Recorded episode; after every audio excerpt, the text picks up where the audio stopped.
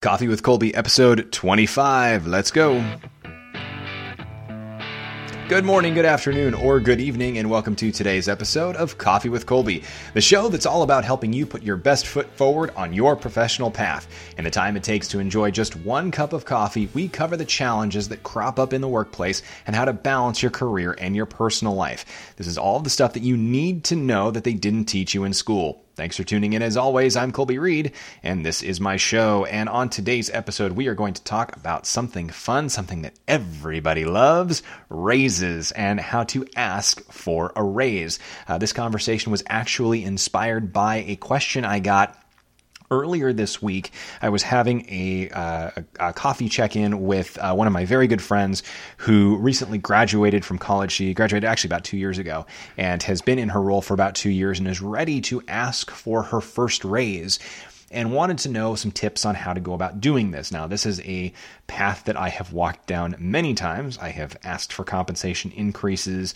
I have uh, had to negotiate my salary, which is a very similar process. And this is an area where I have quite a bit of experience. So I was excited to talk to her and the more I thought about it after I left, I realized that this really is the perfect time to be having this conversation on the podcast because this is the time of year that a lot of you are going to be having your compensation conversations with managers. This is the time of year for annual reviews. And if you are hoping for a raise, this is the time of year when those conversations are likely going to take place. Um, there are about five basic steps that I think everyone should follow when it comes to asking for a compensation increase. Um, and I'm going to walk through how those kind of fit together here in just a second. But I want to start with a couple of really important principles. Um, the first important principle that you need to be following is that you need to, when you are approaching your compensation, you cannot treat your manager as your adversary. You cannot treat them as though they are, you know, that this is a, a demand that you are making. You are so much better served if you treat them as a partner, if you treat them as an advocate, and if you treat them as an ally, as someone who's going to evangelize on your behalf, because realistically, your manager has absolutely zero control over your pay. Um, in in most companies, those decisions are made very very far up the chain, and your boss finds out that you give, is given a number and gets to tell you whether or not you got a raise and how much that was. Um, if you are gunning for a raise, if you are hoping for a raise, and your boss agrees, then your boss is likely going to have to take it to their boss, who's going to have to take it up to the senior team, who's then going to have to work with, you know, this, the CEO and the CFO, and how much is in the budget, and how much are they willing to spend on their employees, and then that's all going to filter down. So you really need to approach this not as demanding you know, an, an, increase, not of, you know, making this personal with your manager, um, but you want to do everything in your power to get them on your side so that they are your advocate. You also need to be treating your compensation as a long term discussion. It does not help you at this point in the game to walk into your annual review and say, I want a 5% raise. Because very, very, very, very, very, very, very few companies are in a position to change someone's compensation kind of out of the blue like that. Almost every company is going to, when you sit down for your annual review, is going to have some sort of sense of you know what they're prepared to do in terms of changing your compensation for the year and if they are if you are going to advocate for um, for a, for a compensation increase, that is a conversation that you need to be kind of laying the groundwork for well in advance. Um, so unfortunately, if you have not already been having this conversation with your manager, um, it may be that you know 2019 or you know the end of 2018 is not the going to be the time for you to get that raise. But you can start that conversation. So maybe six months into 2019, that that raise can take place. I also want to be 100% clear that when I say that this is something that should be an ongoing conversation, you should not be going into your boss every week and saying, What do I need to do to get a raise? I want a raise. I want a raise. I want a raise. What do I need to do to get a raise? Are you going to give me a raise this year? Raise, raise, raise, raise, raise. No. And this is the same thing as if you're asking for a promotion. You need to treat this as, you know, maybe once every six weeks once every month. Um, you're checking in with your manager. Um, if you are looking for some sort of increase or looking for some sort of raise, maybe once a quarter, um, depending on your relationship, depending on how your your company treats it. Because there are some companies that are very upfront and want to have big open dialogues about uh, uh, about professional development. And there are some companies that just it doesn't come up at all. So you really need to kind of read your manager, but annual review time really is if you have not already started the conversation is the perfect time to bring this up so when it comes time to bring up asking for a raise um, these are the five basic steps that you want to follow and these are also I, I, I hope I've made this clear on the on the podcast before. I am not an expert. I'm not a, a, legal expert. This is all just based on my experience. I'm trying to share my personal experience with you. Take this with a grain of salt. Um, you know, talk to some other professionals in your field. Talk to your parents. Talk to a mentor. You know, bounce these ideas off of a couple of other people. Don't take this is just this is what you absolutely have to do. Um, because uh, I don't want to be liable for you know if you go in and upset your manager uh, and and he decides to sack you. I, that's not on me. That's on you, friend. So. Um, the, the first thing that you want to make sure that you're doing when it comes to your compensation increase is again you need to be looking at this in terms of the long term and you need to approach that with your manager in terms of the long term um, i think it's perfectly reasonable if you have if you have the evidence, and we're going to talk about this in tip number two, but if you have the evidence that you have earned a raise now to walk in and say, I, I believe I've earned a compensation increase at this time, but if your manager says, well, I don't see it that way, or we don't have it in the budget, or whatever, then your your next question needs to be, okay, currently I'm at X. I believe that I should be at Y. I want to be at Y. What do I need to do to bridge that gap? Um, this is this is another example of instead of just demanding a number, you're showing that you're being proactive. You show that you're thinking about the company and, and the value that you're bringing to your team, to your boss, and, and to the organization. You also are then getting your boss on your side and on your team by opening up the dialogue of saying, okay, I'm willing to do the work. What is that work? Um, I, have I've always been a you know a, a big a big user of you know I'll walk whatever path it is. Just tell me what the path is. I just need to know. And you know when it comes to promotions, things like I've always told my managers, I don't care if it's going to take me two years or five years. I just need to know what is it going to take to get to that level because that's where I want to be. So. Uh, most importantly, look at this in the long term and be asking the question of okay, if I'm at X and I want to be at Y, what is it going to take to close that gap? The second tip, which really goes hand in hand with the first tip, is to be evidence based. Do not, do not, do not walk up to your manager and say, I got a, a rent increase at my apartment, and so I need to make an extra thousand dollars a year. Or, um, I want to, I, I believe I should be making five thousand more dollars per year your manager is going to laugh you out of the room. They're not going to take you seriously, and frankly, that's not that's not their problem. Um, they pay you a salary based on the work that you do. Um, what you can do, however, is if you can walk in and say, I have brought in five new accounts this year. I've signed 10 new clients. I have personally increased revenue by 20%. I have saved the company 15% through these new protocols. Those are hard numbers that can make it that make it really easy for a company to be able to find the funds to provide you with a compensation increase.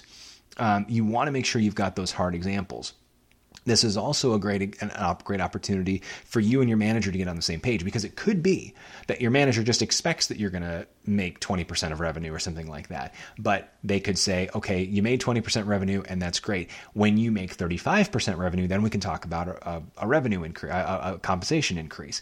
Um, it kind of bridges back to that first that first point of looking at the long term saying okay here's all the work that I've done. Um, and if you have those examples um, that makes for a really strong case to be able to walk in and say, I've done X, Y, and Z work. I believe that I've earned a 5% increase or 7% increase or whatever the, whatever the number is. Um, it also allows you to say, okay, I've done all this work.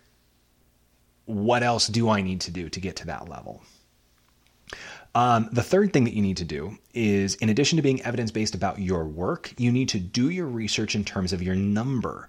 Um, it does not come across well when you just pull a number out of thin air. Um, when you say, I think I deserve a 5% increase or a 10% increase. Why? What are you basing that on? Um, you want to start by going to websites like Indeed.com or Glassdoor.com.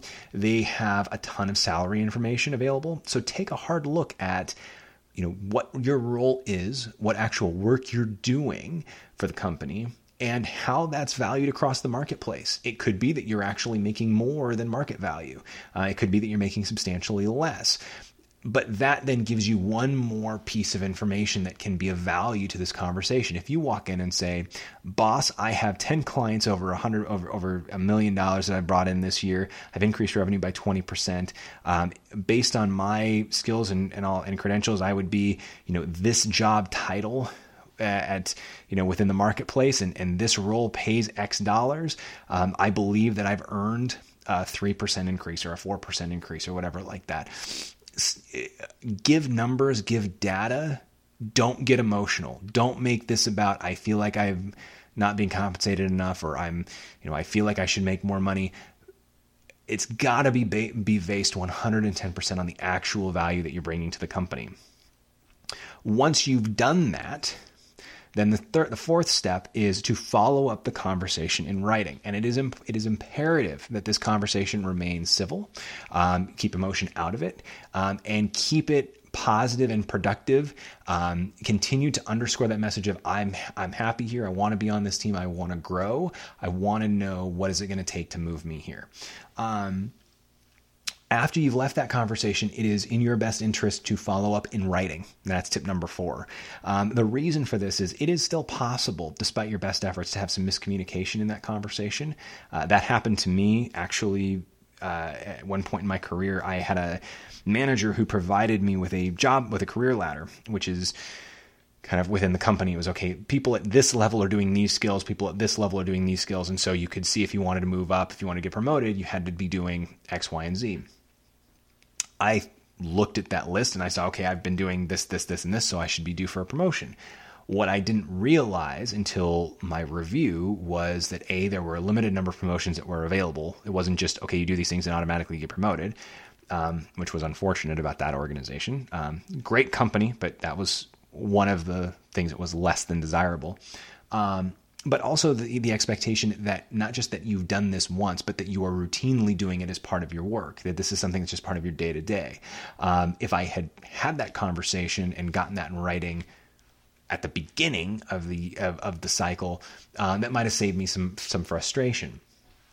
So when you leave your meeting with your with your manager, if they have decided not to give you a raise or they've said we can't give you a raise right now, you can then follow up and say, in in your email say I appreciate the conversation. I appreciate that you are in, in as invested in my professional development as I am. Based on our conversation, I will continue to push for X, Y, and Z. And given and and provided I hit these specific benchmarks that we discussed, we'll be able to discuss a compensation change uh, at you know X date. Um, this gives them an opportunity to follow up and say, "Yep, you're right," or no, you misunderstood, and get clarity so that everyone's moving forward on the same page. There is no worse feeling than believing that you're walking into a meeting and getting uh, you're getting a raise and finding out that you're not. And uh, which kind of feeds into the the fifth point here, but actually I'm going to stop and, and give you a little bit of story first, and and that was there was a period, there was a point in my career when I was working for a company, and this company, I came in with very limited with with a, a lot of potential and a lot of raw skill, but I did not have nearly the level of experience for the role that they were hiring. But they decided to take a chance on me, and they wanted to give me an opportunity to to succeed. And because I had so little hard and fast experience in this specific industry, I was brought in at a substantially lower salary rate than the role usually played, uh, usually paid, with the kind of understanding that once I proved my worth, that compensation would be adjusted appropriately. Well, a year goes by, and I sit down with my manager and say, I'm being compensated. You know, I've, I've done all of these different things, and I believe I've, I've earned a compensation increase. And he said, Well, that's nice, but no, you haven't. And I mean, you've, you've done all these things, but I just don't have money in the budget, and so I can't, uh, I, I can't help you here. And I said, okay, well, what do I need to do? What do I need to do to move the needle? Because I, I knew for a fact that I was making about 60% of what my colleagues were making doing the exact same work. And I said, well, what if I did this, this, this, this, and I laid out about five or six different projects that I could take on, or new work that I could do, or responsibilities I could take on that would save the company money. And in doing so, that's money that they could shift to my to my paycheck. And he said, "Well, let's try it." Silly me didn't get anything in writing, and of course, I end up taking on all this additional responsibility. And the manager in question, then a year goes by, and I said, "I've done all the stuff that we talked about. I saved all this money. I'm getting my compensation increase, right? And he said, Nope, we don't have money in the budget. And either even if we did, we don't give people raises that large. And so you are not going to be getting that kind of raise anytime soon. Um, maybe next year you'll get a much smaller raise, and in three or four years you can string enough of those together and get to that get to that number. Which really kind of floored me. Um, I mean, it was it was a great lesson in underscoring the importance of write, getting everything in writing. Um, but it also underscored the importance of the fifth and final tip in this, which is be prepared to get shot down. You need to ask yourself um, if you're seriously considering a raise, you believe that you are not being compensated appropriately by your employer. So if you walk into that meeting and you come out and you don't get a raise, or your manager is not willing to put a plan together to help you get to a raise and you're not going to be able to make that kind of money the kind of money that you believe you you deserve what is it you're going to do? Um, there is no more frustrating defeating feeling than walking out of a, a, meeting where you believe that you should be compensated a certain way and find out that you're not going to be and have no plan. Um, being stuck and looking around saying what do i do now? Do i stay here? Do i go? What do i do and there is no more empowering feeling than sitting down in a meeting like that and being able to look your manager in the eye and say, okay, you don't want to compensate me? Fine. Here's what I'm going to go do instead. Um, you don't want to you don't want to treat it as a threat in that moment with with your manager or anything like that but knowing in the back of your head, for example, that you're ready to go look for work elsewhere, or know that, okay, they're not going to compensate me um, anymore, so there's no incentive for me to put in those extra two or three hours of work every day. Um, I'm just going to go back to doing my you know my, my baseline responsibilities that gives all the power back to you um, so just to really quickly recap the five things that you want to be doing when it comes to your asking for a raise is you know start by thinking about your your your compensation in terms of a long-term arc and in terms of a long-term career move. You want to be evidence-based both in um, your request and, and your skills and and value that you're bringing to the company, as well as the dollar amount that you are expecting for your raise. Um, you also want to follow up that conversation in writing to make sure that everybody is clear if there is a plan of action for you to follow um, so that everyone's on the same page about that. And you also have to be prepared for a bad result and take that power back and be prepared to respond and, and take action yourself.